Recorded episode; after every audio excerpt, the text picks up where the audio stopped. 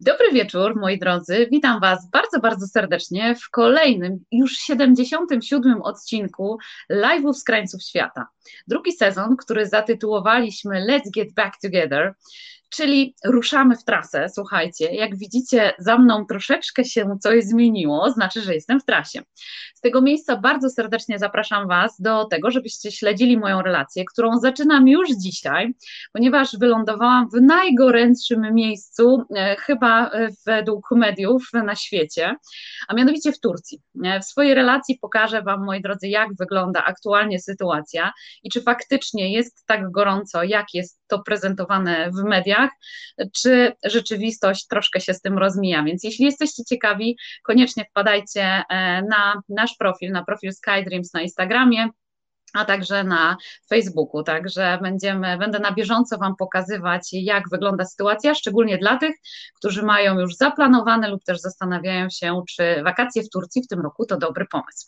No ale my tu, moi drodzy, dzisiaj spotkaliśmy się, żeby porozmawiać o innym, bardzo ciekawym miejscu, który jest popularnym kierunkiem, zarówno na wyjazdy incentive, który, z którymi nas przede wszystkim jako SkyDreams kojarzycie, e, ale i też na prywatne wakacje, bo zgodnie z trendami, które obserwuję sobie w tym roku, to największą popularnością cieszą się takie wyjazdy rodzinne e, z przyjaciółmi, właśnie w różne takie bliższe lub dalsze miejsca na świecie, bo jak pewnie zauważyliście, celebryci odpoczywają hmm, w Meksyku, na Dominikanie, ale i też e, jest ich całkiem sporo w Turcji, w której e, ja właśnie od niedawna jestem i z której właśnie dzisiaj specjalnie dla Was nadaję. Ale ja jestem ciekawa, zanim wyruszymy na Capo Verde, mm, czyli Wyspy Zielonego Przylądka, z którymi połączymy się dzisiaj, chciałabym się dowiedzieć, skąd Wy, moi drodzy, dzisiaj się łączycie z nami, e, gdzie jesteście, czy wypoczywacie w Polsce nad naszym cudownym Bałtykiem, e, gdzie jest przecudowny piaseczek, może lekko porównywalny z Capo Verde, ale o tym dowiemy się już za momencik od mojego gościa. Więc moi drodzy, dajcie znać, kto jest dzisiaj z nami, skąd się łączycie, no i przede wszystkim, czy jesteście ciekawi, czy Wyspy Zielonego Przylądka to tylko piasek. Dobry wieczór, Iwonko, witamy Cię bardzo, bardzo serdecznie. Skoro się witacie, to znaczy, że chyba mnie całkiem dobrze słychać. Mój mikrofon dzisiaj działa. E, więc dobry wieczór dla tych, którzy właśnie dołączyli. Cześć Macieju. E, witam Was bardzo serdecznie. Ja nazywam się Anna Nowotna-Nadziejko i jestem właścicielką biura SkyDreams, które specjalizuje się w wyjazdach incentive, ale od półtora roku zabieramy Was w magiczne, wirtualne podróże na krańce świata i odczarowujemy dla Was różne zakątki. I mam nadzieję, że dzisiaj razem z moim gościem uda nam się odczarować kolejne miejsce. Dzisiaj zabieram Was, moi drodzy, na Wyspy Zielone Zielonego Przylądka. Państwo wyspiarskie, Hmm, gdzie ono jest położone? Oto za momencik zapytam naszego gościa. Jest to kraj wyspiarski, archipelag, który składa się z 10 głównych wysp i 16 mniejszych wysepek. Hmm, jedne nazywają się zawietrznymi, inne podwietrznymi. Co to w ogóle wszystko oznacza? Jestem ciekawa, czy będziecie tak dociekliwi jak ja, ale gdyby w trakcie live'a pojawiło się jakieś pytanie, które będziecie chcieli nam zadać, to koniecznie śmiało piszcie w komentarzach. Więc jeszcze raz, dobry wieczór. Ja spróbuję się połączyć z moim gościem. Dobry wieczór, dobry wieczór, Kami. Czy jesteś z nami? Dobry wieczór, właściwie u mnie dzień dobry, bo u mnie dopiero 17, więc jak widać mamy dzień. Pozdrawiam Was w tym troszeczkę słonecznym, troszeczkę zachmurzanym dniu na sal. Pozdrawiam Santa Maria. O, witamy Cię, kochana. Cieszymy się, że.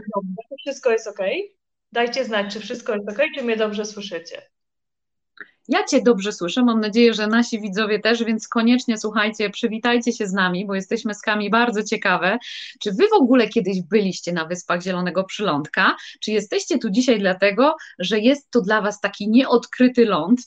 Kami, a Ty na sam początek, zanim nasi goście coś się wypowiedzą, powiedz, gdzie w ogóle są te Wyspy Zielonego Przylądka? No i czy to są Wyspy Zielonego Przylądka, Capo Verde? Jak my powinniśmy w ogóle nazywać te miejsca? E, po polsku oficjalna nazwa brzmi Republika Zielonego Przylądka, ale tak naprawdę mało kto używa tej, tej oficjalnej nazwy. Mówimy no albo Wyspy Zielonego Przylądka, no albo w skrócie najłatwiej mówi się Cabo Verde, tak jak mówią tutaj lokalni mieszkańcy, tak jak jest po portugalsku, tak jak jest też oficjalna nazwa kraju tutaj lokalnie. E, skąd ta nazwa? Bo to zawsze wszystkich dziwi, bo e, zdecydowana większość osób, które trafia na Wyspę Zielonego Przylądka, trafia na Wyspę Sal, ewentualnie na Wyspę Bawiszt. A te dwie wyspy razem z wyspą Mają, one są położone najbliżej kontynentu afrykańskiego, są najstarsze, mają najwięcej wpływu e, klimatycznego z kontynentu, między innymi z Sahary, więc to są wyspy e, pozbawione praktycznie roślinności, półpustynne, gdzie mamy duże, szerokie plaże i one są płaskie. Ale są wyspy też zupełnie inne, bo mamy też najwyższy szczyt archipelagu Fogo na wyspie Fogo, który ma prawie 3000 metrów, dokładnie 2829. I można na niego wejść, ja wchodziłam i bardzo polecam.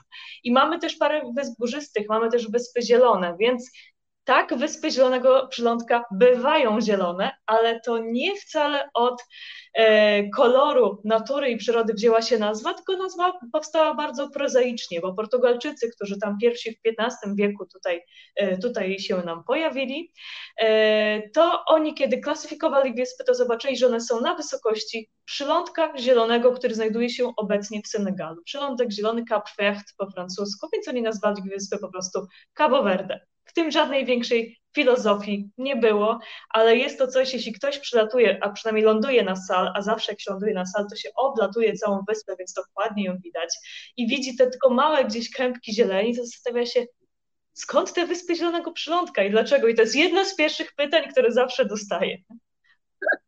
No to ja się cieszę, że ty właśnie od razu odpowiedziałaś na to pytanie, bo z pewnością naszych widzów też ciekawi, skąd ta nazwa.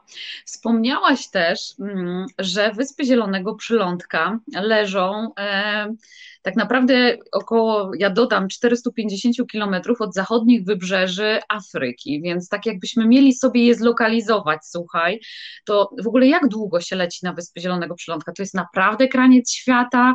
Jak to w ogóle wygląda? Ty często latasz, bo masz kontakt z Polską, widziałyśmy się ostatnio w Warszawie, tak nam się szczęśliwie to wszystko poskładało, więc jakbyś tak nam pomogła zlokalizować te Wyspy Zielonego Przylądka. E, więc tak, tak jak już wspomniałam przed chwilą, znajdują się na wysokości Senegalu, dokładnie tak jak mówisz, 4, około 450 kilometrów od wybrzeża, wybrzeża Senegalu, około 1600-700 na południe od Wysp Kanaryjskich i na przykład z Warszawy to jest odległość około 5,5 tysiąca kilometrów. E, I właśnie taki lot z Warszawy czy z Katowic, jeśli jest to lot bezpośredni, ten przynajmniej lot z Warszawy bezpośredni teraz trwa około 6,5 do 7 godzin, no ale też są loty z przesiadką. No mniej więcej tyle trwa ten lot, y, ten lot bezpośredni. Kami, a powiedz jeszcze jedną rzecz. Na Wyspy Zielonego Przylądka można się dostać samolotem czarterowym, rejsowym. Jak to w ogóle wygląda? Bo już wiemy, jak długo lecimy. Można i tak, i tak. E, jeśli chodzi o loty czarterowe, to mamy dostępne loty Biura Podróży Itaka z Warszawy. Te loty są w piątki. Mamy loty mamy też loty z Tui, loty z Katowic i z Warszawy, obydwa są w niedzielę i mamy też loty e, portugalskimi liniami rejsowymi TAP, e, które są 4 czy 5 razy w tygodniu, więc można też z Lizbony przylecieć. Z Lizbony to są tylko 4 godziny lotu. Podobnie jakby ktoś może leciał z drugiej strony, z Brazylii to też są tylko 4 godziny, więc tak troszeczkę gdzieś tam na połączeniu czy rozstaju, w zależności jak to powie, światowych dróg, E, tak na przecięciu tych różnych tras międzykontynentalnych. Super, no to teraz już mamy zlokalizowane te mm, Wyspy Zielonego Przylądka, a jakbyśmy miały sobie porozmawiać o głównych symbolach i, i, i tym, z czym kojarzą się Wyspy Zielonego Przylądka, e, bo jak zapowiadałyśmy, zapowiadaliśmy naszą dzisiejszą rozmowę, to kilku mm, naszych widzów napisało, to tam poza plażami coś jest i taka pani na pie w pięknych górach, znaczy twoje zdjęcia, tak mówiąc od razu, e, to, to, to gdzie one były zrobione, więc e, z czym nam się powinny kojarzyć Wyspy Zielonego Przylądka i, i takie symbole, pierwsze skojarzenia, które Twoim turystom, którzy do Ciebie trafiają, e, gdzieś tam w głowie krążą, no bo Ty już mieszkając parę lat, poeksplorowałaś trochę wyspy, więc Ty masz szerszy horyzont, ale ludzie jak tak przylatują, e, jakie są ich pierwsze skojarzenia? Znaczy, mamy, tak, jeśli chodzi o skojarzenia geograficzne, to na pewno mają te skojarzenia E, z tymi szerokimi, pustymi, pięknymi, piaszczystymi plażami na Sal czy na Bawiszcie, bo to są faktycznie przepiękne plaże, no i to są te miejsca, gdzie ludzie najczęściej trafiają. Też mamy w wielu katalogach biur podróży ten słynny pomost w Santa Maria, gdzie jest, praktycznie codziennie odbywa się targ rybny, gdzie możemy zobaczyć tą, tych mieszkańców w tym naturalnym środowisku, kiedy panowie rybacy przywożą nam te ryby, nieraz wielkie, ogromne, parometrowe, panie sprzedają, lokalni mieszkańcy dobijają targu, turyści się tam też krzątają, oglądają. E, bardzo fajny klimat, no a wokół ta przepiękna, totalnie turkusowa woda, więc to jest na pewno gdzieś to takie skojarzenie, jeśli chodzi o sal. Ale ja zawsze mówię, że sal powinniśmy kojarzyć z różnorodnością, bo wyspy są bardzo różnorodne E, przede wszystkim właśnie pod kątem e, geograficznym i geologicznym, no bo mamy, tak jak już wspomniałam, ten wulkan Fogo, tak, który ma prawie 3000 metrów, jest aktywnym wulkanem, tam już mamy zupełnie inny klimat. Mamy wyspy, które są górzyste, to jest wyspa Santiago, wyspa São Nicolau czy wyspa Sant'Antão, moja ulubiona, skąd zresztą były te zdjęcia właśnie gór, to były z wyspy Sant'Antão, e, gdzie naprawdę na każdej z tych trzech wysp można spędzić długie tygodnie e, uprawiając różne trekkingi, hikingi na różnych poziomach za, zaawansowania i te, te trasy się nie kończą, chociaż jak ktoś chce, to nawet takie trasy na mały hike może znaleźć na sal. Wydaje się, że Niby nie, najwyższy szczyt około 400 metrów, ale można i ja też ze znajomymi nieraz gdzieś sobie, e, sobie chodzę. E, wyspy to też e, miejsca, które w zupełnie innym, w zupełnie innym czasie się rozwijały, bo na przykład wyspa Santiago zaczęła nam się rozwijać jeszcze w XV wieku. Tam powstało pierwsze miasto założone przez Europejczyków w ogóle w tropikach. To była Cidade Velha, czyli dosłownie stare miasto, które powstało w 1462 roku, założyli Portugalczycy, którzy właśnie tu pierwsi przypłynęli.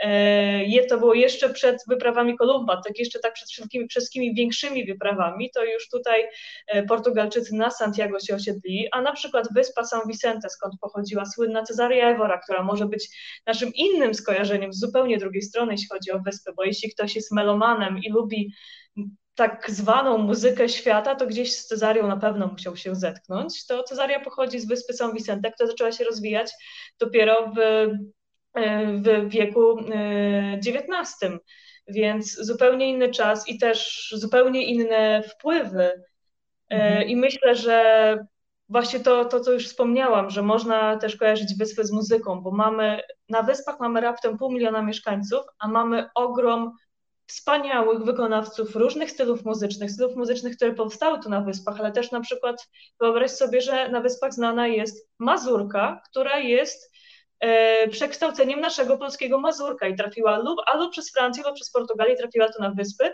i kogokolwiek się nie zapytasz, to ci zatańczy mazurka. My mazur nie potrafimy, tam gdzieś kojarzymy jakoś ludowość, coś tam gdzieś jest, tak kojarzymy z nazwy, ale że zatańczyć. A oni, a oni od razu bez problemu, więc to też jest gdzieś właśnie, tak jak mówiłam, to skrzyżowanie dróg, które nam tutaj wymieszało troszeczkę to społeczeństwo i sprawiło, że jest, e, że jest wyjątkowe. Wow, to naprawdę rozbudziłaś ciekawość. E, o której godzinie najlepiej udać się na targ rybny, aby właśnie zobaczyć fajne, duże, złowione okazy? Pyta nas tu Kasia. E, targ tak naprawdę zaczyna się tam coś bardziej dziać około godziny 10, może 11, w zależności od dnia i y, to jest od poniedziałku do soboty, w niedzielę, w niedzielę targu nie ma, no, a jakie to będą okazy, no to zależy, co się uda Panom wyłowić i to też teraz wygląda troszeczkę inaczej niż przed pandemią, no przed pandemią, jakby w tym momencie turystyka, która to jest na wyspach, to jest około 15, między 10 a 15% tego, co było przed, y, przed pandemią, więc jeszcze jednak jest duża różnica, więc kiedyś to było po prostu takie ogromne tuńczyki, które mi się w kadrze teraz nawet nie zmieszczą. E, to była codzienność, a teraz jest tak, znaczy często widać, ale też nie tak, że codziennie, żebym widziała takie wielkie okazy, więc to też jest ten łód szczęścia trzeba mieć, ale mm, bo tych łowów jest teraz troszeczkę mniej niż kiedyś, ale myślę, że jest duża szansa, że można je zobaczyć po prostu właśnie tam wpadając koło tej 10-11. Mm, a jaka jest pogoda? Czy teraz e, jest pora deszczowa? No właśnie, bo e, chciałam Cię zapytać o krajobraz i chciałam Cię oczywiście zapytać o pogodę, więc e, może zacznijmy od tego, kiedy najlepiej zaplanować wyjazd na Wyspy Zielonego Przylądka. Moim osobistym zdaniem, jeśli nie lecimy tylko na sal, to ja polecam polecieć od drugiej połowy października, powiedzmy do grudnia, bo e, tak jak właśnie tutaj e, wspomniała e, nasza słuchaczka, e, że teraz jest pora deszczowa. Właściwie to nie jest taka pora deszczowa, którą znamy z innych krajów, gdzieś z Azji, czy nie wiem, chociażby nie wiem, z Dominikany, z Kuby, e, zupełnie nie, bo tutaj może być tak, że będzie padać przez 3 albo 4 dni w roku, nie więcej, a może być tak, że w ogóle opady nie spadną na niektórych wyspach, więc to e, ja to nazywam bardziej okre, okres deszczy. E, I teraz na przykład mamy tak, że mamy takie dni, kiedy jest na przykład niebo bardziej zachmurzone, że takie, że troszeczkę nam popada, ale popada w taki, to jest e, tak jak u nas byśmy to nazwali mrzawka. To jest takie troszkę popada przez 50 minut, nawet nie więcej. Przynajmniej tak ostatnio było.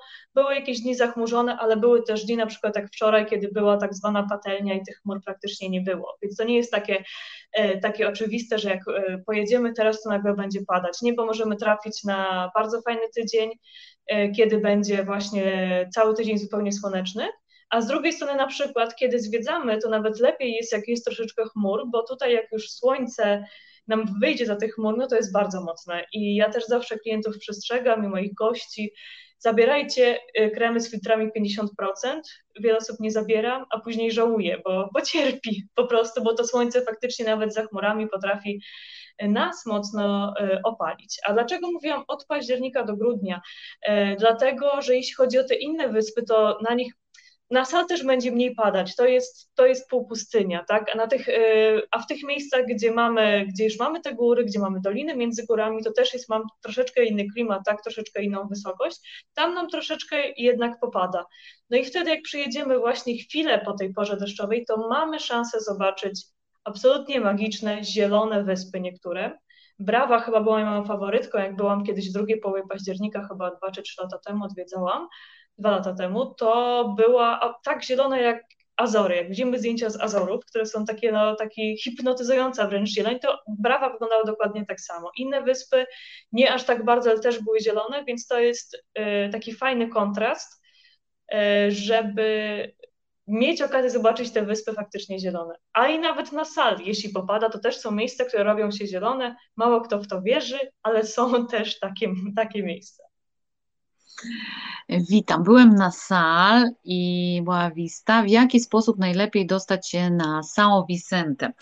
E, Łukasz, za chwilę do tego pytania wrócimy, e, dlatego że no już wiecie, że jest to kraj wyspiarski, więc e, zaraz zapytam Kami o to, w jaki sposób w ogóle najlepiej poruszać się, ale jeszcze zanim porozmawiamy o tym, jak się poruszać i przemieszczać między tymi wyspami, to ja chciałabym zapytać Cię o jedną rzecz, bo podobnie jak z Wyspami Kanaryjskimi jest tak, że każda z nich jest tak naprawdę troszeczkę inna. Czy da się porównać Wyspy Zielonego Przylądka do jakiegoś innego miejsca na Ziemi? W sensie, wiesz, czasami jest tak, że, że są pewne podobieństwa i jeśli ktoś nie był, to jesteś w stanie porównać Wyspy Zielonego Przylądka do jakiegoś innego krańca świata? Możemy porównać wyspy krajobrazowo i kulturowo, jeśli już mówimy o jakichś porównaniach, bo niestety tak nasze głowy tak mają, że lubią gdzieś porównywać, szukać jakiejś zbieżności z innymi miejscami. E, I jeśli chodzi o krajobrazy, no to na sal na przykład znajdziemy gdzieś cząstkę Fuerteventury, cząstkę Lanzarote, więc to, że e, mamy te Wyspy Kanaryjskie niedaleko, zresztą one należą do jednej powiedzmy rodziny wysp, bo to się nazywa Makaronezja, do, do niej oprócz Cabo Verde i Wysp Kanaryjskich wchodzi też Madera i Azory. Jak mówi się ładnie, Wyspy Makaronezji, u nas ten termin praktycznie nieznany, brzmi tak bardzo, bardzo egzotycznie. Tak, tutaj nawet troszkę. Z drugiej strony tak makaron nie ma to absolutnie tutaj nic, nic wspólnego. Eee, właśnie Brawa po okresie deszczy przypominała mi Azory. Eee, inne wyspy z kolei, na przykład pewne krajobrazy na, e, na Santo Anton przypominały górskie krajobrazy Peru. Eee, a z kolei jeśli chodzi o klimat, e, miejsca, to wielu gości mi mówiło i ja stwierdziłam, że jest w tym trochę racji, że klimat troszeczkę przypomina Kubę, przypomina gdzieś Karaiby, bardziej nawet niż właśnie niż Afrykę. bo właśnie jest tutaj tak, jest tanecznie, jest muzycznie, jest, mamy tutaj wyluzowane społeczeństwo, też zresztą niewolnicy, którzy zostali wysłani na Kubę czy na Dominikanę, to byli wysłani właśnie stąd, bo to niestety było to pierwsze miejsce, skąd w ogóle rozpoczął się cały proceder handlu niewolnikami. Portugalczycy po prostu zabierali y, osoby z kontynentu afrykańskiego i sprzedawali ich jako niewolników dalej właśnie tam, więc gdzieś tą wspólnotę nawet też, też w taki sposób widać. E, I, I, myślę, że to gdzieś porównanie z, z Kubą, z klimatem Kuby, w sensie mówię bardziej takim kulturowym, niż bo jeśli chodzi, nie wiem, o kwestie powiedzmy społeczno-polityczne, to mamy tutaj zupełnie inne rzeczy. E, to, bo Cabo Verde jest, jest demokracją parlamentarną e, i jeśli nie ma tam tutaj żadnych jakichś konfliktów etnicznych, religijnych i tak dalej, więc pod tym względem jest bardzo spokojnie. E, I jeśli chodzi o różne wskaźniki, właśnie takie demokratyczne, to ma też jeden z najlepszych wskaźników w ogóle w całej Afryce obok RPA, więc tak e, na przykład jeśli chodzi o wskaźniki wolności prasy, to jest wyżej niż Polska. Więc e, coraz więcej krajów będzie wyżej niż Polska w najbliższym czasie, tak. ale dobrze, to spróbujemy. W każdym razie reasumując, jeśli chodzi właśnie o krajobrazy, to gdzieś te wyspy Każda z wysp się troszeczkę różni, e, tak jak mówię, różne gdzieś klimaty i plaże, i góry. I mamy miasta, no bo mamy też e, na przykład Mindelo, właśnie miasto Cesarejewory, przepięknie położone miasto. Z naszej perspektywy może miasteczko, bo ma 80 tysięcy mieszkańców, no ale stolica ma 170, więc, więc to też to mamy troszeczkę inne tutaj, że tak powiem, proporcje, ale nawet jak właśnie tutaj przyjeżdżają goście, przechadzają się po tej, po tej mojej Santa Marii, to mówią, że właśnie te kolorowe kamieniczki i tak dalej, ten klimat, ten luz właśnie przypomina im gdzieś Karaiby, więc to jest, to jest ten dobry trop. Co ty na to, żebyśmy pokazały naszym widzom troszkę właśnie obrazków e, z Capo Verde? Część oczywiście z twojej przepięknej galerii, e, część troszeczkę naszych zdjęć też, żebyście słuchajcie, mogli słuchając odpowiedzi na moje kolejne pytanie, które brzmi co ciekawego można zobaczyć na Wyspach Zielonego Przylądka? I właśnie jaki krajobraz i klimat jest takim, którego możecie się spodziewać, więc o to, o to chcę zapytać e, Kami, bo nie wyobrażam sobie, żeby ktoś lepiej o tym opowiedział niż Kami, która jest e, zarówno pilotem, jak i przewodnikiem po Wyspach Zielonego Przylądka, więc jak będziecie się kiedyś wybierać, to po pierwsze koniecznie zajrzyjcie na Instagram Kami, e, na którym jest dużo bardzo aktualnych relacji E, z tego, co się dzieje na Wyspach Zielonego Przylądka, tego, co możecie zobaczyć i aktualnej sytuacji e, właśnie i geopolitycznej i w ogóle takich bardzo ciekawych. Ja uwielbiam Twojego bloga, więc e, polecam, polecam serdecznie. A, a teraz wracając do pytania, co ciekawego co byś poleciła, co ciekawego można zrobić i właśnie o, a propos tego krajobrazu, który jest taki bardzo różnorodny i to jest chyba największe zaskoczenie. Tak, tak, bo tak jak mówię, właśnie gdzieś e, myśląc o Wyspach Zielonego Przylądka, to mamy w głowach przede wszystkim Wyspę Sal. E, no i ukuło się, ukuł się taki termin wśród klientów biur podróży, że na Wyspach Zielonego Przylądka nic nie ma. E, pod tym kątem właśnie, że myśląc na sali, myśląc o tej naszej półpustyni. Ale samo sal jest warte e, zwiedzania e, właśnie poza tymi głównymi szlakami, bo mamy tutaj tak naprawdę jedną główną drogę pomiędzy pomiędzy Santa Maria i stolicą, czyli Espargos, obok której jest lotnisko i kolejną drogę do Palmeiry i to tak naprawdę wszystko, jeśli chodzi o nasze utwardzone drogi na, na wyspie. E, warto właśnie zjechać z tego, z tego głównego szlaku, zobaczyć dzikie plaże, zobaczyć wąwozy, zobaczyć e, zupełnie różne formacje skalne, bo mamy tutaj i zupełnie czarne wulkaniczne skały, mamy te nasze szerokie, piękne plaże, które to nie jest tylko plaża w Santa Maria, to też są plaże po obydwu, e, po obydwu stronach wybrzeża. Można, y, ja zawsze będę polecać też wyspę na trekkingi, tak jak widzimy te krajobrazy górskie, no zapierają dech w piersiach i naprawdę szlaków jest mnóstwo. Przede wszystkim moja ukochana wyspa Santantown, na którą też mam nadzieję, że za jakiś czas y, uda mi się y, ponownie organizować, organizować tam wycieczki. Czy wyspa São Nicolau, czy wyspa Santiago, czy właśnie wejście na ten wulkan Fogo, który ma 3000 metrów i można na niego wejść, też jest cudowne doświadczenie. To są właśnie takie no, dla miłośników na pewno natury, przyrody, trekkingów to jest, to jest e, idealne miejsce, też dla miłośników kultury i muzyki, bo jeśli na przykład chcecie poznać style muzyczne, które u nas w Polsce są szerzej nieznane, chcecie na przykład może nauczyć się jakichś tańców, e, czy pograć z lokalnymi muzykami, to też takie rzeczy można tutaj zrobić, bo tutaj mamy bardzo wiele uzdolnionych muzykalnie osób i ja mówię, że praktycznie każdy, jeśli nie śpiewa, jeśli nie tańczy, E, to na przykład gra na jakimś instrumencie i znam wiele osób, na przykład, nie wiem, znam e, pilotów e, lokalnych linii lotniczych, którzy w czasie lockdownu robili sobie rywalizację na Instagramie i grali, jeden grał jakąś piosenkę i robił challenge dla drugiego, żeby tamten zagrał. No i tak sobie myślę, kurczę, to są tak, to, tak piloci i tak, i, się okazuje, że nagle ten, tamten, y, ten milion osób nagle tutaj właśnie też w jakiś sposób jest powiązana z muzyką, no bo oni, oni w tym wyrastają. Jeśli jeszcze chodzi o inne rzeczy, które można robić, to na pewno jeśli chodzi o Sali Boaviszte, to są idealne wyspy dla miłośników e, sportów e, wodnych, no bo mamy tutaj akurat teraz to nie jest ten najlepszy moment, ale mamy e, pomiędzy październikiem a marcem mamy idealne warunki na kitesurfing tu na Sal czy na Boawiszcie. E, też mamy bardzo dobre warunki na surfing, windsurfing, wielu różnych innych sportów też można spróbować i tak samo nurkowanie to też jest takie mniej znane miejsce na nurkowanie, a bardzo fa wiele fajnych spotów wokół, e, wokół tutaj wyspy Sal jest. Więc to są w sumie takie główne rzeczy, dla których bym poleciła, plus jeszcze tak naprawdę zapomniałam o najważniejszym powodzie, bo najważniejszym powodem są ludzie, bo ja często słyszę właśnie od e, od moich gości, że tutaj ludzie są właśnie tacy sympatyczni, uśmiechnięci, e, radośni, nienagabujący. E, tutaj z gwiazdką i tą gwiazdkę zaraz rozwinę.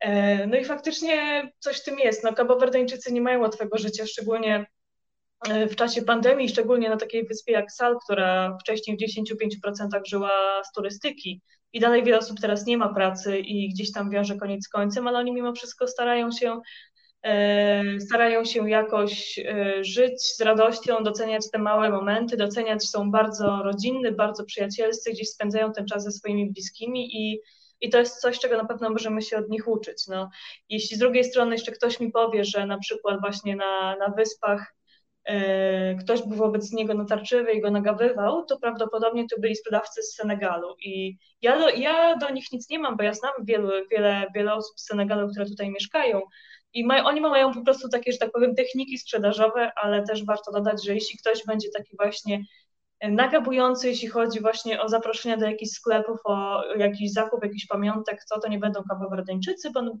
on będzie siedział, jeśli ma jakieś stoisko swoje, to on będzie przy nim siedział na spokojnie, ktoś podejdzie, ktoś się coś sprzeda, ktoś nie podejdzie, to też ok.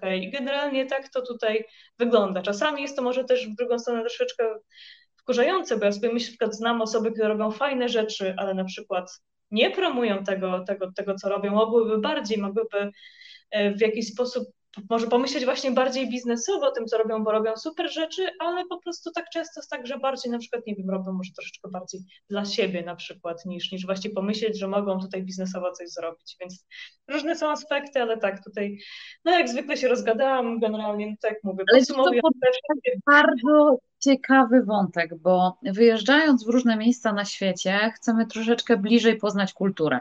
Mm, a częścią nieodzowną kultury są właśnie ludzie, więc ja w ogóle jestem bardzo ciekawa, bo wielu moich turystów zawsze też e, pyta o to, jacy są tak naprawdę w takim życiu codziennym e, mieszkańcy danego miejsca, do którego się udajemy.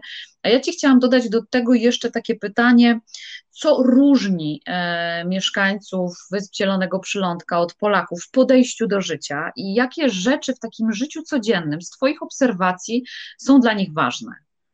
Bo... E, no to mm, nie wiem do końca, kto ukuł to słynne hasło no stres, które tutaj na sal wszędzie słyszymy, bo właśnie bardziej na sal, na innych wyspach niekoniecznie, to się gdzieś tutaj pojawiło nam jakiś czas temu.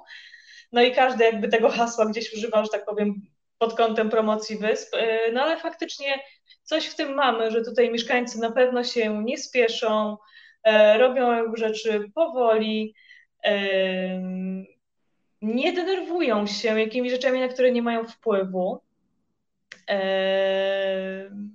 Raczej, y, raczej się nie będą, nie wiem, właśnie frustrować i tak dalej, aczkolwiek zdarza się, że też widziałam, widziałam kłótnie lokalnych y, panów, jak na przykład gdzieś się o coś zacietrzewili, najczęściej po paru szklaneczkach czegoś mocnego, no i kłótnia była, więc też nie mówię, że nie ma absolutnie takich sytuacji, ale to będzie raczej właśnie takie podejście, takie łagodne, takie właśnie przyjazne do innych, bo e, jak spotkamy kogoś, nawet jak nie znamy na ulicy, powiemy dzień dobry, dzień dobry, wymienimy parę słów, to jest to coś normalnego, czy na przykład mamy tutaj bardzo dużo e, przede wszystkim pań, które sprzedają odnośnie różne rzeczy, czy jakieś różne e, ciasteczka, czy smakołyki, które same robią, czy na przykład robią też same jogurty, czy sery kozie sprowadzane są z innych wysp i one je sprzedają, chodzą z takimi dużymi plastikowymi pudełkami, czy na głowie, czy jakoś pod pachą.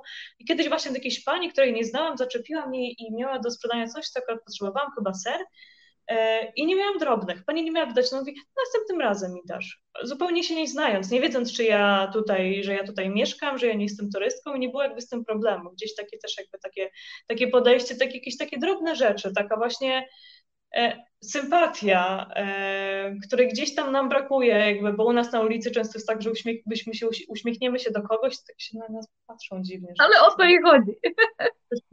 Wyśmiewać się ze mnie, czy co?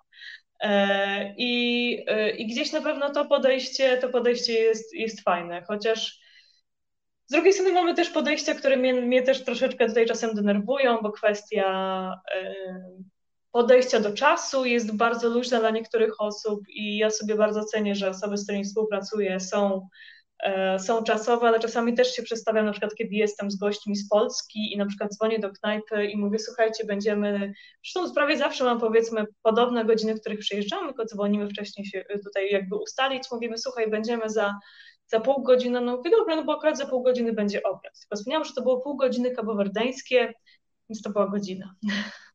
I czasami jakby na co dzień faktycznie gdzieś w tym funkcjonuje i też e, no, dla mnie przeprowadzka z Warszawy, w której się urodziłam, w której mieszkałam dużą część życia, jednak do miasta, które ma nie wiem, z 8 tysięcy mieszkańców, może tam ma ta nasza Santa Maria. Ciężko jest określić, bo ostatni spis powszechny był 10 lat temu i kolejny był w zeszłym miesiącu. No zobaczymy, kiedy będą wyniki, nie wiem, może za rok. zobaczymy, jakim to, jakim to pójdzie. E, w każdym razie dla mnie jest to duża zmiana, ale też taka zmiana, której właśnie potrzebowałam, że tu gdzieś wszędzie jest powiedzmy, nie wiem, relatywnie blisko, też gdzieś nam się te, te dystanse skracają też. E, jesteśmy taką jedną, troszeczkę taką większą wsią tutaj, tak, bo się nagle okazało, że mój sąsiad z naprzeciwka to jest e, tata chłopaka mojej dobrej koleżanki. Wczoraj się zupełnie dowiedziałam przypadkiem, że o proszę, to już jesteśmy prawie jak, on powiedział, no to jesteśmy prawie jak rodzina, tak, no to nie będę mówić, że nie. I więc a, właśnie, a to podejście y, rodzinne, czy oni są tacy rodzinni, czy niekoniecznie? Właśnie jak traktują też turystów? W sensie jesteśmy dla nich obcymi ludźmi, czy oni chętnie nawiązują te relacje? Jak to wygląda? E, znaczy tak, e, na pewno, e, na pewno są rodzinni, gdzieś te, te, te wsparcie więzy, więzy rodzinne są, że gdzieś tam to wsparcie od, od dzieci dla rodziców płynie. Też nie mówię, że jakby, że też u wszystkich, ale generalnie te więzy widać. Plus jeszcze warto zauważyć to, że tak jak mówiłam, na Wyspach mieszka troszeczkę ponad pół miliona osób, tak poza, poza wyspami mamy prawie milion osób pochodzenia kabowerdeńskiego i kabowerdeńczyków, więc, więc praktycznie dwa razy więcej, więc ludzie z, te, z, tej diaspory też swoim rodzinom na wyspach wysyłają pieniądze i to nie małe, bo to jest prawie 25% PKB całych wysp, więc to jest tak naprawdę ogromna suma. E, więc gdzieś to wsparcie z zagranicy też widać, chociaż z drugiej strony to też jest często używane tak, że na przykład kiedy ja mówię, że wracam, to tak, o, przyjeżdżasz z Polski, a przywieziesz mi adidasy, a przywieziesz mi to, a przywieziesz mi tamto. I często jest takie, no tutaj wielu rzeczy nie można kupić, tak, albo można kupić, są osoby, które sprowadzają jakieś towary i sprzedają dużo drożej nawet niż u nas na przykład w Polsce, więc nagle tutaj kolejka chętnych po różne rzeczy się pojawia. I mówię, słuchajcie, mam walizkę 15 kilo, no niestety, ale nie, w sensie jeśli chodzi na przykład o jakieś, nie wiem, leki, czy na przykład takie rzeczy, bo faktycznie jest część czasami tak, że no nie ma akurat leku w aptece, nie ma, nie wiem, od dwóch tygodni i czekamy, aż przypłynie na przykład z Portugalii. E, więc oczywiście jeśli chodzi o leki czy takie kwestie, to jak najbardziej pomagam, ale mówię już jakby ubrania, ciuchy, no nie są to rzeczy absolutnie takie niezbędne, tak, żeby mieć tą kolejną parę, przynajmniej jeśli chodzi o moich znajomych, którzy wiem powiedzmy na jakim gdzieś tam poziomie żyją. E, no to jakby takich rzeczy odmawiam, tak, więc to też jest gdzieś taka cecha właśnie, o, przyjeżdżasz skądś z zagranicy, o, to ja bym potrzebował tego, tego, tego, to tak, to jest, to jest bardzo często, często widoczne.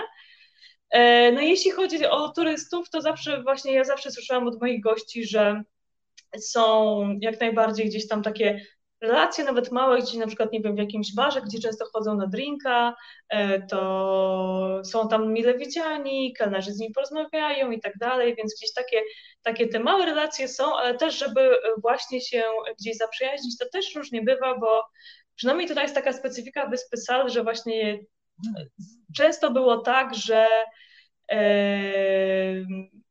ludzie przyjeżdżają, wyjeżdżają i tak dalej, są jakoś na krócej, dłużej i tak e, często jest tak, że gdzieś tam dużą część znajomych mamy na przykład nie, e, nie kabowerdeńską, ja mam tak powiedzmy pół, pół na pół, jeśli chodzi o kabowerdeńczyków, jeśli chodzi o, o obcokrajowców, bo tutaj też trochę obcokrajowców mieszka z różnych krajów, nie tylko z Europy, E, więc to też tak powiedzmy różnie bywa, bo niektórzy nie są chętni, albo na przykład e, duża część panów jest chętna tylko na pewne relacje bardziej typu miłosnego z paniami i tylko to ich.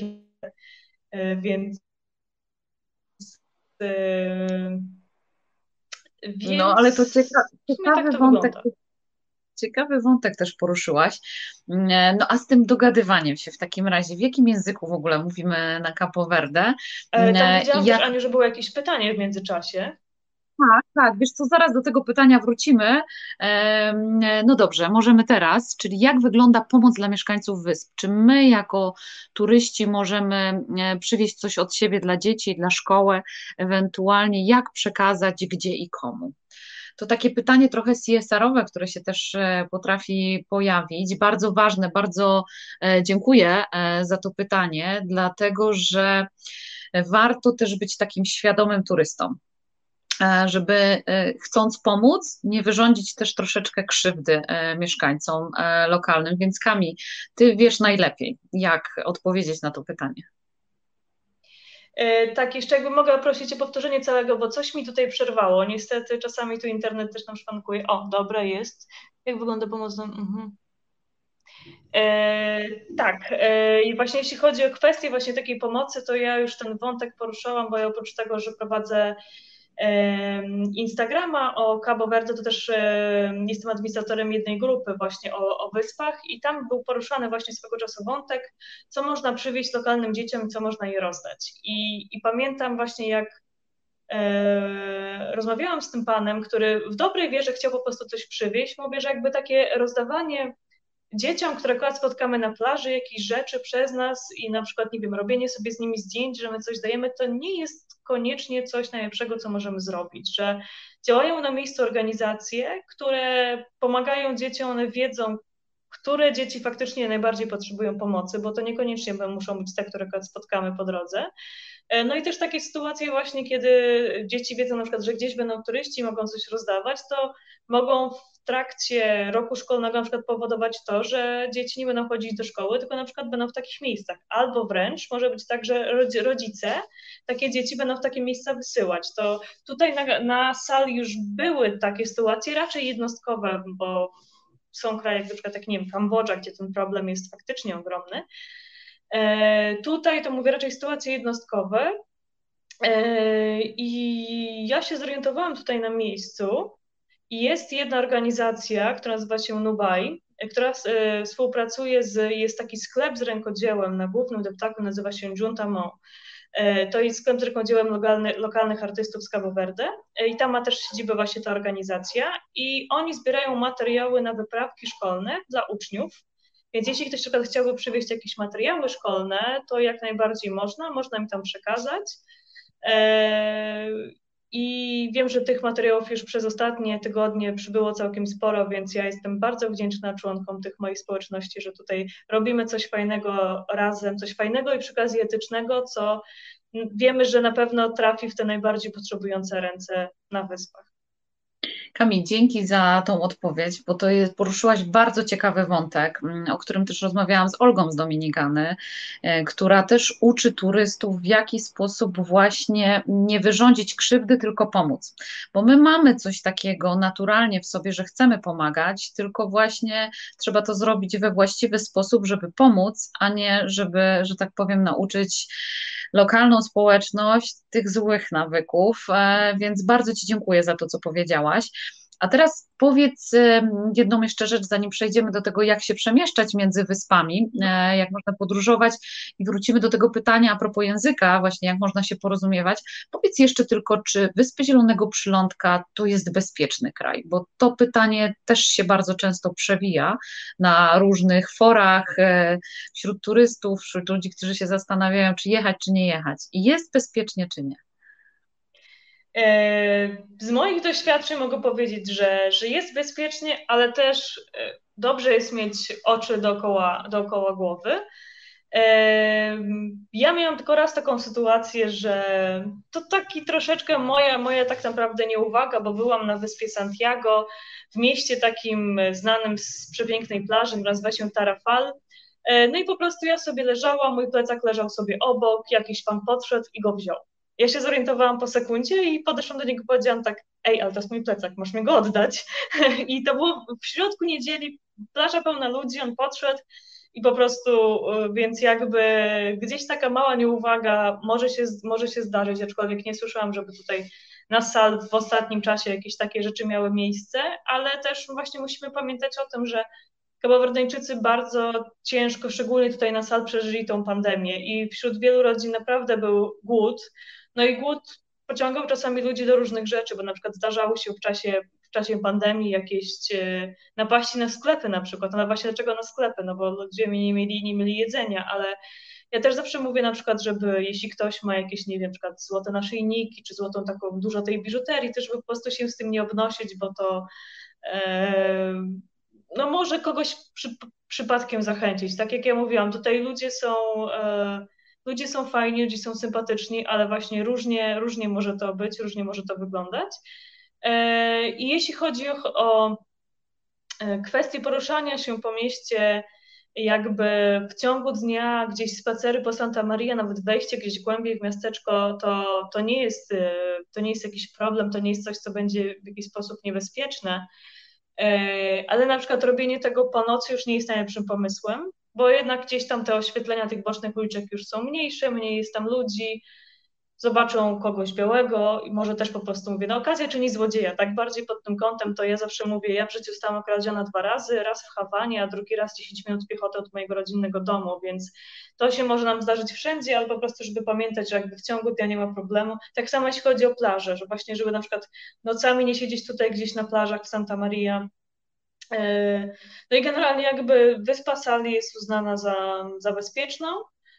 E, jeśli chodzi o inne miejsca na, na archipelagu, to może stoli, w stolicy jest tak, że są takie dzielnice, do których lepiej gdzieś tam może nie wchodzić, tak, ale generalnie też jakby ja, ja zwiedziłam mi brakuje jeszcze odwiedzin na wyspie São Nicolau i na wyspie Majo. One były planowane na zeszły rok. No, zeszły rok wiadomo, większość naszych planów musieliśmy no, gdzieś... Sobie... Te plany, tak, wyjazdowe, zdecydowanie no, tak. tak. Plany jeszcze gdzieś są, jak najbardziej, więc to są te dwie wyspy, na których nie byłam, na pozostałych byłam, na wielu też podróżowałam sama, czy na wielu bywałam gdzieś tam trekkingi sama. E, I, I nie czułam się też nigdzie zagrożona, więc e, myślę, że tutaj naprawdę nie ma powodów do, do obaw. Nasza strona MSZ-u tak właśnie mówi, troszeczkę gdzieś tam straszy, ale też trzeba gdzieś podzielić. Um, Zdecydowanie tak. żeby tak, bo to, bo to nie, nie, nie do końca jest tak, jak, jak niektórzy piszą. Kami, ja myślę, że to dobry pomysł na to, żebyśmy zadały pytanie konkursowe naszym widzom, bo my chcemy, słuchajcie, Was trochę aktywować e, do działania. E, zaraz odpowiemy na pytanie, w jaki sposób między wyspami można się poruszać i też w jakim języku można się e, komunikować na Wyspach Zielonego Przylądka, ale zanim to, Kami, poproszę Cię o pytanie konkursowe, a ja obiecuję, że my z kolei zwycięzcę nagrodzimy takim miłym akcentem podróżniczym. Dobrze, więc moje pytanie brzmi, e, skąd się wzięła nazwa Wysp Zielonego Przylądka? No dobrze, moi drodzy, odpowiedź na to pytanie padła w trakcie naszej dzisiejszej rozmowy na samym początku. Myślę, że poradzicie sobie bez problemu z odpowiedzią, więc e, Poprosimy o te odpowiedzi w komentarzach, a my w takim razie ruszamy w podróż po Wyspach Zielonego Przylądka. Kamil, w jaki sposób możemy się poruszać między wyspami? Padło takie między innymi pytanie od jednego z naszych widzów, no i w jakim języku możemy się komunikować? Więc jeśli chodzi o podróże, jak się możemy poruszać między wyspami? Yy... Ciężko. Ogólnie ostatnio, ostatnio e, jest z tym troszeczkę problem, w związku z tym, że pomiędzy wyspami, tak, po pierwsze, były wymagane testy, dodatkowe testy na COVID. Co prawda, w związku z tym, że na sal mamy obecnie całe, jeśli się nie mylę, było wczoraj sześć przypadków i przez ostatni miesiąc nie przewyższały, te liczby nie przewyższały 10, więc mamy bardzo ładne statystyki, biorąc pod uwagę, że tutaj mieszka około pewnie 35 tysięcy osób obecnie w tym momencie na wyspie, więc też musimy patrzeć na, na skalę. E, więc wypływając czy wylatując z sal tego testu nie potrzebujemy, ale potrzebujemy go na powrocie. Więc też tutaj musimy wziąć pod uwagę ten czynnik ryzyka, że może, by, by, może być problem na przykład na powrocie, jeśli nagle się okaże, że, że mamy ten wynik pozytywny. Inna kwestia jest taka, jak się możemy przemieszczać. E, drogo i szybko, albo, albo drogo, i, drogo i szybko, albo tanio i powoli. E, drogo, e, drogo i szybko to samolotem. I jeśli chodzi o właśnie kwestie lotów między wyspami, to ostatnio się te kwestie pogorszyły, bo do czerwca mieliśmy linię Binter, linię z Wysp Kanaryjskich, które obsługiwały tutaj loty między wyspami archipelagu a od tego czasu rząd stwierdził, że on jednak sobie zmieni przewoźnika, po prostu z dnia na dzień wprowadził przewoźnika z Angolii, który nazywa się Bestfly. My mówimy na niego troszeczkę Worstfly, bo nie można na przykład kupić jego biletów przez internet, tylko w jakichś dwóch czy trzech agencjach. E, ceny sobie czasami tam rzucają wyższe niż powinny być. A i do tej pory były takie ceny, na przykład, żeby lecieć z Sal na San Vicente, to jest, to jest godzina lotu, płaciło się 250 euro w dwie strony.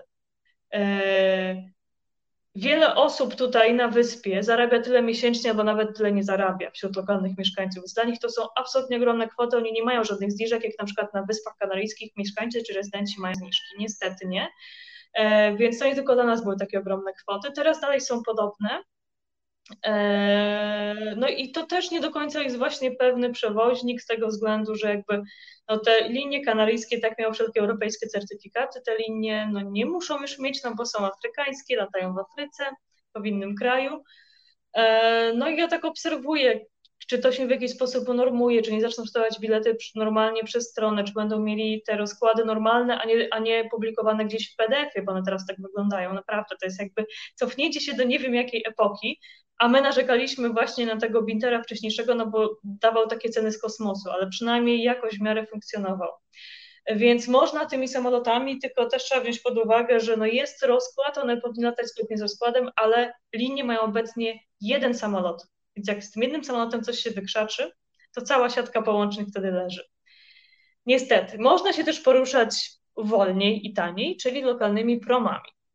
Lokalne promy też nie są najlepszym wynalazkiem, bo wiele z nich to są już takie troszeczkę przestarzałe statki, potrafią się opóźnić i na przykład, albo potrafią być, jakiś rejs potrafi być odwołany, a przewoźnik o tym nawet nie poinformuje pasażerów, e, więc to też są ogólnie bardzo duże problemy, już wcześniej były, a teraz jeszcze bardziej widać, jeśli chodzi o poruszanie się między wyspami. Na tym bardzo ubolewam, bo ja bym osobiście bardzo chciała pokazywać Wam inne wyspy, czy żebyście Wy sami mieli możliwość odkrywania ich na własną rękę, czy po prostu mieszkańcy nawet tu mogli się łatwiej i taniej poruszać, bo jak słyszę historie moich znajomych, e, którzy są z innych wysp, pracują na sali i mówią, że nie byli w domu rodzinnym przez, od trzech lat, bo nie, bo nie mają pieniędzy na bilet, to mnie aż ściska w gardle. A takie sytuacje niestety mają miejsce.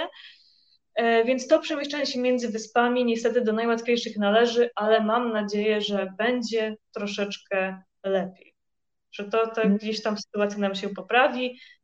Mają te linie podobno jeszcze dwa samoloty dodatkowe sobie sprowadzić, więc czekamy i jak się coś polepszy, też będę informować. Trzymamy kciuki. A teraz jeszcze z tym porozumiewaniem się, bo mówiłaś, że mm, mieszkańcy są kontaktowi, że oni są bardzo pozytywnie nastawieni do turystów. W jakim języku my się z nimi możemy porozumiewać? Jak ty się z nimi porozumiewasz? Ja odkąd tutaj pierwszy raz e, trafiłam w 2018 roku, to porozumiewałam się, porozumiewałam się po portugalsku. Ja w Portugalii kiedyś mieszkałam, byłam na Erasmusie, więc miałam okazję się tego języka nauczyć e, całkiem dobrze posługuję się nim praktycznie codziennie od tych już ponad 10 lat. No i portugalski jest językiem oficjalnym wysp, ale na co dzień mieszkańcy się nie posługują portugalskim, tylko posługują się kreolskim, który jest taką swoistą mieszanką różnych języków afrykańskich, przede wszystkim z rodziny Wolof czy Bantu. E, i języka portugalskiego. Mm, więc ja się tego królewskiego zaczęłam troszeczkę uczyć, tylko kwestia jest taka, że każda z wysp ma oddzielny dialekt, a jeszcze wyspy, właśnie tak jak mówiłaś o wyspach zawietrznych i, po, i podwietrznych, czyli wyspy e, części, właściwie tak jak mamy wyspy północne i południowe, tak możemy je tak bardziej obrazowo, że tak powiem, podzielić. One mają też dwa, no troszeczkę, troszeczkę mają dwie inne wersje językowe, plus każda z wysp ma swój dialekt, nie ma żadnej książki do nauki języków, znaczy języka kreolskiego, żadnej z tych wersji.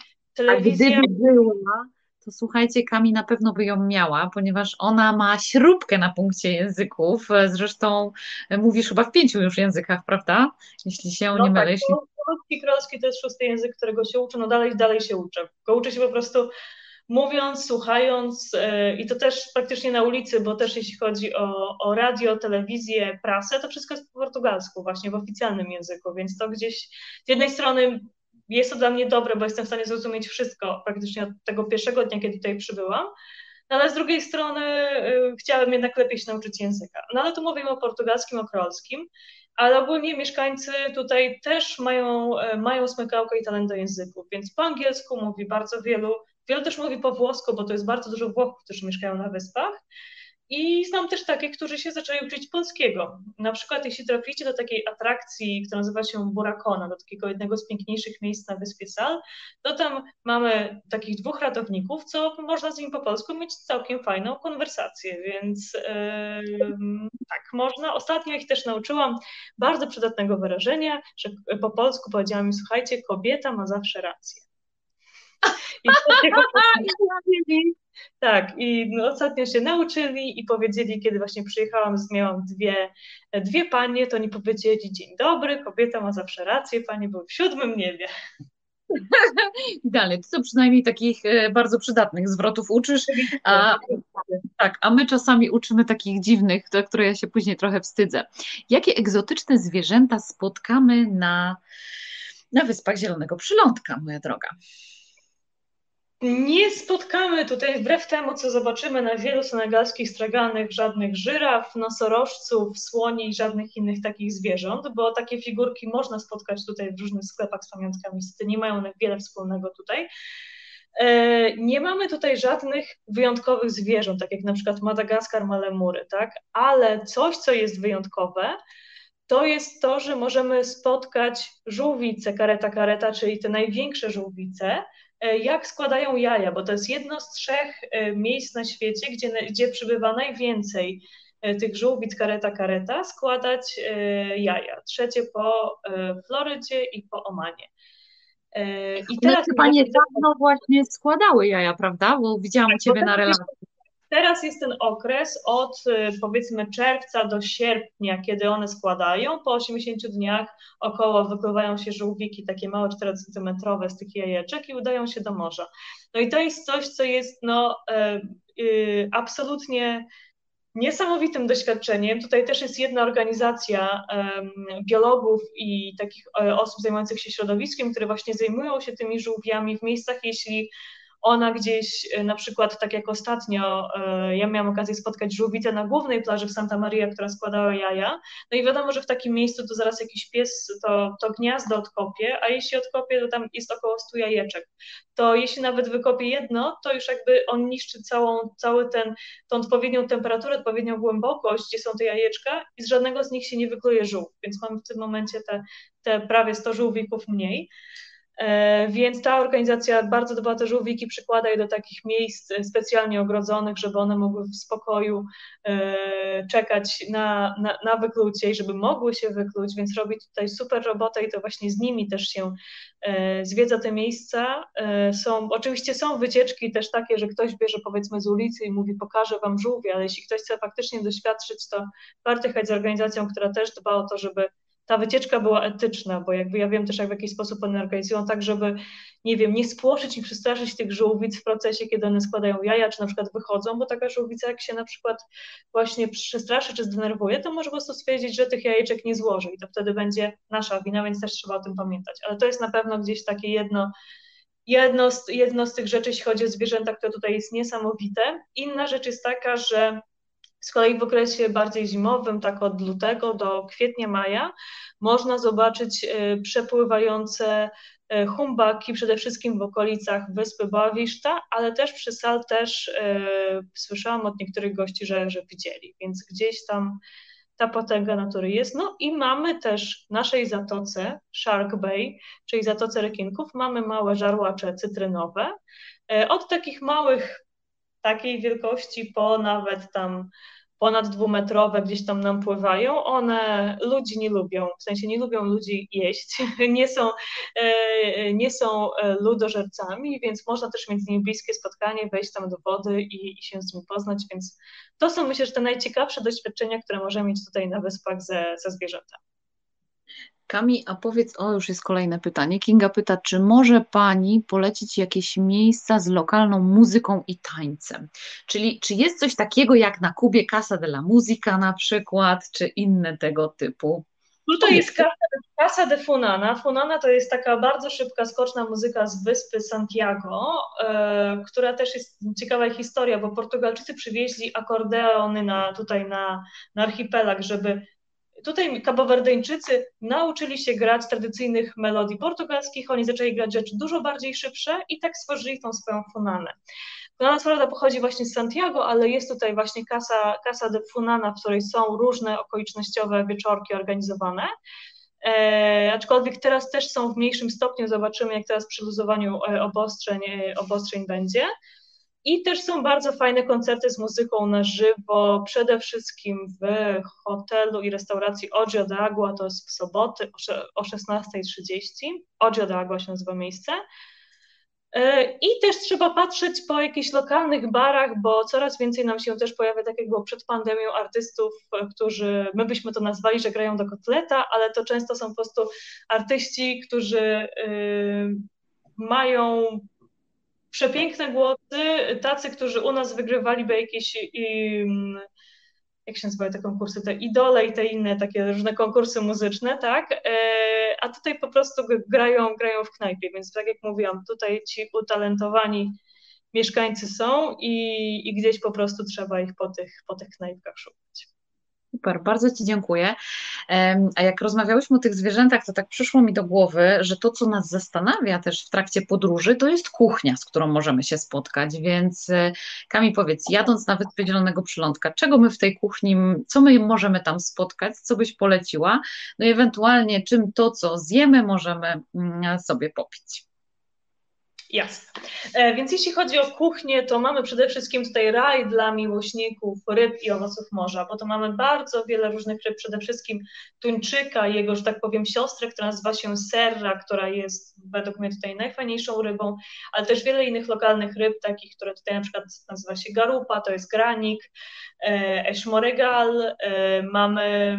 Mm, Moreny smażone to jest popularna na przykład zakąska do piwa, więc tych ryb tutaj bardzo dużo i one są świeże, wiecie, są ledwo co łowione, możecie od razu tego samego dnia knajpce zjeść, więc zupełnie co innego niż u nas. Plus jeśli chodzi o owoce morza, to mamy przede wszystkim przepyszne langusty, yy, mamy ośmiornice, mamy też ślimaki, które nazywają się buzio. Takie lokalne ślimaki z takich dużych muszli, też jak ktoś tutaj e, troszeczkę szukał nietypowych miejsc Santa Maria, to mógł trafić na tak zwane cmentarzysko muszli i to właśnie są muszle od tych buzio. E, I to też jest na pewno ciekawa rzecz do, do spróbowania, czy ogólnie inne owoce morza, to tutaj to przede wszystkim, ale też warto pamiętać, że to nie są takie dania, które kabawerdyjczycy będą jedli codziennie, no bo jednak przynajmniej jeśli chodzi o owoce morza, jakieś takie langusty, no to, to są rzeczy po prostu e, dla nich drogie. U nas te langusty tutaj kosztują taniej niż jakbyśmy, nie wiem, poszli gdzieś w Europie, w rejonie Morza Śródziemnego, tam gdzie się je wydobywa, tak? Gdzie one, gdzie je można zjeść, to te ceny tutaj na pewno będą tańsze, ale dla nich jest to dalej drogo, więc oni mają takie jedno danie, które jest sztandar, e, sztandarowym daniem kuchni kabowerdeńskiej, nazywa się kaszupa. E, kaszupa jest to potrawa na bazie e, gotowanej na wolnym ogniu około 4 godzin kukurydzy, fasoli, mieszanki warzyw i w zależności od tego, czy to jest tak zwana kaszupa biedna czy bogata, to mamy, jeśli w biednej mamy jakby tylko to, co do tej pory powiedziałam, a w bogatej mamy jeszcze jakieś kawałki mięsa, kawałki ryb, kiełbaskę chorizo i to zawsze jest podawane z e, malagetą. Malageta to jest e, taki ostry, e, ostry sos na bazie papryczek, papryczek piri piri. I że tą malagetę oni też biorą do wszystkiego, właśnie do, do, do ryb chociażby też, to jest, to jest też zawsze, jak idę z kabawerdyńczykami gdzieś coś zjeść, to ta malageta na stole musi być. No i tą kaszupę można zjeść albo właśnie w takiej formie, takiej bardzo mocnej, zawiesistej formie, takiej, jak to ktoś mi ostatnio powiedział, że troszkę jak grochówka i faktycznie to, to porównanie gdzieś powiedzmy mogłoby być. I zawsze kaszupę, jeśli chcemy ją znieść, to trzeba szukać w, w knajpach w weekend, no bo ją się przygotowuje około 4 godzin, to nie jest tak, że dostaniemy ją od tak. Ale możemy też dostać wersję śniadaniową, która nazywa się kaszupa gisot i po prostu to jest taka kaszupa, tylko odsmażona na patelni, podana z jajkiem sadzonym, którą ja osobiście wolę niż tą drugą, E, I będąc w Santa Maria, jest takie miejsce, nazywa się Cafe Creole i w Cafe Creole e, są najlepsze te kaszupy śniadaniowe, które ja bardzo polecam. No i przy okazji można się tym najeść na pół dnia albo na więcej. Super. A, A czy my pijemy? Tak. No właśnie, tutaj możemy popić wieloma rzeczami, bo y, mamy tutaj przede wszystkim taki najbardziej znany trunek na całym archipelagu, no to jest grog. Grog to jest ich lokalny bimberek produkowany z trzciny cukrowej na tych wyspach, gdzie ta trzcina nam rośnie, czyli przede wszystkim Santo São Nicolau czy Santiago. E, no i taki oficjalny grog sprzedaży, on ma mniej więcej 45 40-45% e, alkoholu, no ale mm, tak jak na przykład pojedziemy sobie właśnie na taką Santo czy São Nicolau, gdzieś tam w góry, to tam każda rodzina ma taką swoją przydomową bimbrownię. No i z takiej bimbrowni to ja też właśnie kiedyś właśnie moi koledzy na Santantan, z którymi pracowałam, oni się między sobą przekrzykiwali, że nie, że ten ma lepszy niż ten drugi. No i ja musiałam oczywiście z obydwu wziąć, to się wtedy bierze, podkładam po prostu plastikową buteleczkę pod kranik i, i, ten, i ten grok jest. Mamy też, jeśli ktoś nie lubi takich mocnych alkoholi, to mamy poncz. Poncz jest na bazie właśnie tego grogu i melasy, czyli takiego jakby płynnego miodu z trzciny cukrowej, to ma około 25%, jest już dużo słodsze i właśnie taki poncz y, schłodzony z, z limonką, to jest też właśnie taki bardzo typowy drink, y, y, drink, który tutaj możemy gdzieś się napić. Ale mamy też na przykład wina dla miłośników win, bo tam właśnie pod tym wysokim wulkanem Kiedyś zaplątał się jeden Francuz, y, miał ze sobą szczepy wina i jako, że pod wulkanami wiemy jest mm, żyzna ziemia, no to on tam y, te winorośle posadził, one faktycznie pięknie wyrosły, więc mamy wina, wina, która nazywa się Szap, to najbardziej znane, ale mamy też inne tam produkcje i mamy i białe, i różowe, i czerwone, te wszystkie wina są wytrawne. Są e, bardzo dobre, polecam. E, mamy też różne likierki, to jeśli chodzi o takie, no, jeśli chodzi o alkohole, to mamy dużo. Ale nie zapominajmy też o kawie, bo tak samo pod tym wulkanem rośnie nam kawa. E, niektóre rankingi mówią, że to nawet trzecia najlepsza kawa na świecie. W każdym razie z dużej części tamtejszych upraw na wyspie Fogo Starbucks y, bierze tą kawę i ją sprzedaje dalej. W Polsce nie widziałam w żadnym polskim Starbucksie, ale faktycznie, faktycznie jest tak, że spora część idzie do Starbucksa, ale można tutaj kupić spokojnie też lokalną kawę, czy mieloną, czy właśnie w ziarnach, jak to woli, więc kawa, swogo idealna na początek dnia. Więc to w sumie jeśli chodzi o te, o te najbardziej znane napoje z wysp. Z tego, co opowiadasz, to każdy znajdzie coś dla siebie. No ale jak my jak my wracamy z takich wakacji, Kami, no to lubimy przywozić pamiątki. Co możemy sobie przywieźć na pamiątkę z Cabo Verde? No przede wszystkim to, jak, to, co wspomniałam, bo ja zawsze uważam, właśnie dobre pamiątki są takie, które można zjeść albo wypić, więc te jakby te wszystkie trunki jak najbardziej możemy ze sobą zabrać. Eee, możemy przywieźć bardzo fajne rękodzieło. Właśnie w tym sklepie Juntama, o którym mówiłam, że mamy tam e, różne rzeczy od lokalnych, e, lokalnych artystów, czy to będą e, kolczyki, naszyjniki, różne torebki z motywami afrykańskimi, czy też z motywem, e, z motywem pano. To jest taka tradycyjna tkanina z Cabo Verde, która kiedyeix była jeszcze używana jako, jako środek płatniczy. Możemy przywieźć na przykład bardzo fajne dżemy, konfitury, przede wszystkim z papai, z mango, możemy przywieźć sobie tą, tą malagetę, żeby ją doprawiać sobie życie nasze w Polsce. E, to możemy jeszcze przywieźć. E, mamy też wielu lokalnych artystów, malarzy, bo właśnie to nie jest ich łatwo znaleźć, bo mamy dużo więcej gdzieś tych prac Senegalczyków, ale też można je znaleźć, kupić sobie jakieś właśnie lokalne obrazy, lokalne dzieła. E, ja na przykład też z afrykańskich krajów, gdzie mm, pracowałam, bo nie pracowałam tylko tutaj, pracowałam też na przykład nie wiem, na Madagaskarze czy, czy w Tanzanii, ja sobie lubiłam tam chodzić do lokalnych krawców, znaczy najpierw na bazarek, kupić jakieś lokalne tkaniny, później do krawców i sobie coś uszyć. I właśnie jestem na etapie tworzenia kolejnego dzieła teraz. Zobaczymy jak będzie, bo moja kochana krawcowa jest w mieście Mindelo, no do Mindelo troszeczkę daleko, u niej już nie jedną rzecz też szyłam, była sprawdzona. Myślę, że to też taka fajna rzecz, żeby sobie na przykład właśnie coś uszyć i mieć coś wyjątkowego dla siebie. Super, dzięki za, za tego tipa, bo naprawdę jest wyjątkowy i fajny. No mi z takim szyciem e, zawsze wracam z Tajlandii, z jakimiś ciekawymi, ponieważ oni tam też mają fantastycznych krajów jak będziecie kiedyś w najbliższym czasie, miejmy nadzieję, Tajlandia powoli, powoli zaczyna myśleć o otwieraniu się na turystów. No właśnie, ja chciałam Cię jeszcze na koniec o dwie rzeczy zapytać. E, przede wszystkim, e, no bo tak nam szybciutko ten czas zleciał tego naszego dzisiejszego spotkania, że my dopiero zaczęłyśmy rozmawiać, ale mam nadzieję, że, że będzie to nasze pierwsze, ale nie ostatnie spotkanie i nasza rozmowa o Wyspach Zielonego Powiedz mi, moja droga, czy my w ogóle teraz bez przeszkód możemy przyjechać na Wyspę Zielonego Przylądka? E, tak, więc obecnie, żeby przyjechać na wyspę, właściwie jesteśmy w takim momencie, kiedy za chwilkę nam się e, być może jedna bardzo istotna informacja pojawi. Ja dosłownie chwilę przed naszym live'em, slajdem, fu, przed naszym live'em wrzuciłam parę slajdów na moje Insta Stories e, z nowymi zasadami, które tutaj nam na wyspach od, od, teraz od weekendu obowiązują. E, I też e, zmieniają nam się kwestie właśnie odnośnie przybywania na wyspy, bo do tej pory to był test antygenowy zrobiony na 72 godziny przed, a teraz pojawia nam się informacja, że zaczynają być honorowane certyfikaty covidowe, więc jeśli ktoś ma pełne dawki szczepionki zrobione najpóźniej e, tą drugą dawkę 14 dni temu, to powinien już móc wjechać. Z tym, że e, tam jeszcze, bo przeczytałam sobie bardzo dokładnie ten właśnie lokalny dziennik ustaw, to było 14 stron właśnie tych nowych zasad, więc dzisiaj aż mnie troszeczkę czacha dymi, ale tam właśnie jeszcze padła taka informacja, że e, certyfikaty będą honorowane z tych krajów, w których lista zostanie tam opublikowana przez lokalną delegację zdrowia. Ta lista nie została opublikowana, więc de facto możemy wjeżdżać na tych certyfikatach, no ale tej listy jeszcze nie ma. E, więc po prostu czekam na tą informację, na to oficjalne potwierdzenie.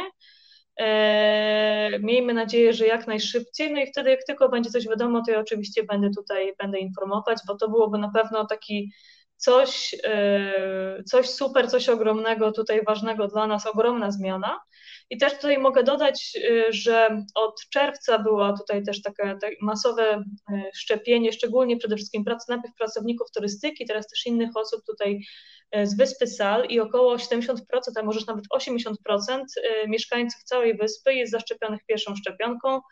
Oni mają AstraZeneca przede wszystkim i po miesiącu mają być tą drugą, więc już ma być właśnie ta kwestia wjazdów. To też jest jakby spowodowana tym, że jakby już wcześniej podał informację, że jeśli tam odpowiednia część populacji się zaszczepi, to właśnie zostaną wprowadzone honorowanie tych certyfikatów z innych krajów. I mówię, czekamy na tą listę z niecierpliwością. Ja mm, nie mam wątpliwości, że na niej będzie Polska, tak, bo jakby biorąc pod uwagę nasze statystyki obecne, krajowe, to są naprawdę w porządku, a wpuszczali nas tutaj prawda, z testami, ale przez cały czas od 25 grudnia, od kiedy pierwszy polski charter wylądował, pierwszy polski charter, pierwszy, pierwszy charter w ogóle wylądował tutaj na Wyspach, bo właśnie teraz, jeśli ktoś teraz do nas przyjedzie, to może pomyśleć, że jest dużo Polaków, ale faktycznie e, biorąc pod uwagę dalej bardzo małą liczbę innych lotów z innych krajów, no to jest nas całkiem dużo tutaj na sali, to prawda. I ten polski się tam gdzieś nam troszeczkę czasami gdzieś tam przewinie. Super, bardzo Ci dziękuję. E, czy ja na koniec mogę Cię zapytać o jeszcze jedno prywatne pytanie? Takie chciałam Ci zadać mm, e, na koniec, no bo Ty byłaś w wielu miejscach, zresztą zdążyłaś dzisiaj troszeczkę o tym wspomnieć. A co Ciebie oczarowało na Wyspach Zielonego Przylądka, że postanowiłaś tam zostać na trochę dłużej?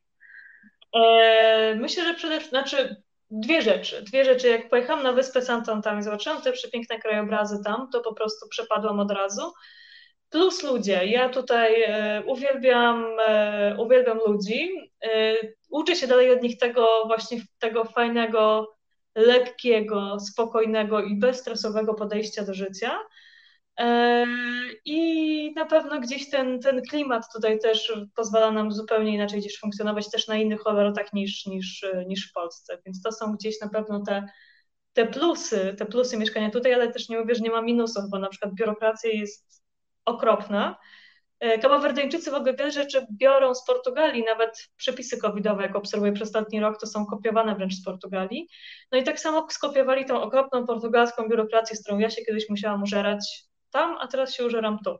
Więc niestety są też, są też rzeczy in minus, jeśli ktoś tutaj przyjeżdża na dłużej, jeśli ktoś przyjeżdża na wakacje, to naprawdę nie od jednej osoby słyszałam, że właśnie ten klimat taki właśnie jeszcze, mimo że no mamy tutaj tą turystykę na, na sal, to nie jest to taka turystyka jak w Egipcie, w Turcji, w Tunezji czy na Zanzibarze, ona nie jest zupełnie tak rozwinięta, teraz jeszcze właśnie mówię, gdzieś tam przez ten COVID ona nam się cofnęła o troszeczkę ileś lat, więc e, polecam naprawdę przyjechać, zrelaksować się, złapać tego fajnego klimatu i też poznać, wyruszać, wyruszyć w te troszeczkę mniej znane miejsca na wyspie, które chociażby ja właśnie pokazuję na organizowanych przeze mnie wycieczkach, pokazuję właśnie, że Sal e, to nie tylko Santa Maria, to nie tylko Saliny, znane Saliny Petra de Lume, czy stolica Espargos, E, czy Port Palmejrze, tylko takie totalne miejsca na offroadzie, gdzie nie spotkamy innego człowieka, które są przepiękne. I takie miejsca tutaj na pewno warto odwiedzić. Super, bardzo Ci dziękuję, e, że podzieliłaś się z nami tym takim malutkim rąbkiem e, tajemnicy, w którym mogliśmy Cię troszeczkę lepiej poznać.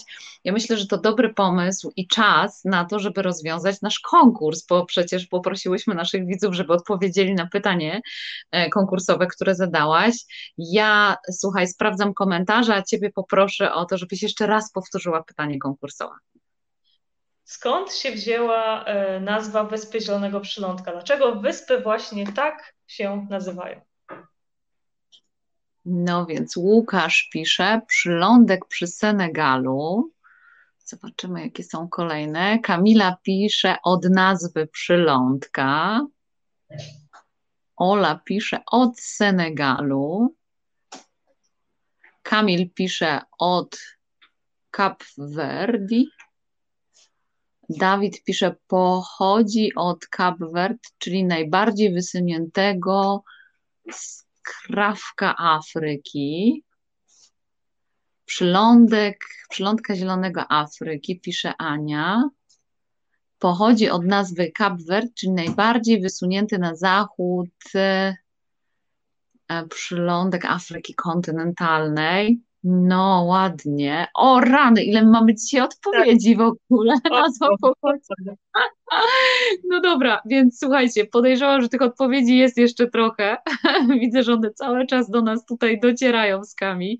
Bardzo się cieszymy, bo to oznacza, że moi drodzy, ja bym chciała sobie życzyć, że nas słuchaliście, ale albo świetnie szukacie, albo, albo trochę nas jednak posłuchaliście dzisiaj. Bardzo dziękujemy Wam za te wszystkie odpowiedzi, które padły. Kabi, Ty powiedz, jaka jest prawidłowa odpowiedź, a my wśród komentarzy szukamy tej, która była najszybciej pojawiła się i była najbardziej poprawna. Nazwa wzięła się od przylądka, który znajduje się w Senegalu, który nazywa się właśnie Cap Verde. Czyli e, Łukasz, Łukasz napisał przylądek przy Senegalu. No to co, moja droga, możemy zaliczyć, czy, czy tak, zaliczamy bardziej? Przylądek, przylądek w Senegalu, ale myślę, że możemy, możemy to zaliczyć. Tak, czy szukamy kolejnej odpowiedzi, która była, e, padła? Pierwsza była od Łukasza, a kolejna Zaraz sprawdzimy, która była następna. Była od Kamili, od nazwy przylądka, ale tam były jakieś takie bardziej precyzyjne. E, Ola pisała od Senegalu, tutaj Kamil pisze, o, może co ty myślisz o tym? Bo mi się podoba chyba ta odpowiedź jako taka najbardziej w punkt i precyzyjna. Tak, znaczy najbardziej dodałabym na zachód wysuniętego skrawka Afryki kontynentalnej, ale tak, tak, myślę, że możemy, Dobry. to jest, mamy tutaj tą pełną, pełną odpowiedź. Dokładnie. Dawid, gratulujemy serdecznie. Prosimy, żebyś się z nami skontaktował, żebyśmy wiedziały, gdzie możemy Ci wysłać nagrodę. E, ja z tego miejsca bardzo, bardzo serdecznie Wam dziękuję za komentarze, zapytania, które się pojawiły, za to przede wszystkim, że byliście dzisiaj z nami. Kami, za to, że przyjęłaś zaproszenie do dzisiejszej rozmowy. Bardzo się cieszę, że miałyśmy się okazję zobaczyć też online, chociaż wolę zdecydowanie te spotkania na żywo z Tobą, tak, więc mam Mam nadzieję, że niedługo zobaczymy się na sal przy kolejnej realizacji, którą będziemy dla kolejnego naszego klienta mieć właśnie na Wyspach Zielonego Przylądka. Więc e, moi drodzy, bardzo, bardzo serdecznie Wam dziękuję za to, że byliście dzisiaj z nami. Zapraszam Was oczywiście za tydzień e, w takie dość nieoczywiste miejsce. Postanowiłam Was zabrać i z taką bardzo charyzmatyczną osobą, ale już wkrótce trochę więcej szczegółów Wam e, uchylę, ponieważ oczywiście zaprosimy Was na kolejnego live'a. Widzimy się w następny wtorek o godzinie 20. Kami, do zobaczenia. Dzięki serdeczne jeszcze raz. Dziękuję również i zapraszam wszystkich na Cabo Verde. A jeśli chcecie um, wiedzieć, um, co się dzieje aktualnie na wyspach i jak wygląda tutaj życie, to zapraszam na mój Instagram. Szukajcie mnie pod Kami na Cabo. Dziękuję jeszcze raz za zaproszenie i miłego wieczoru Wam wszystkim życzę.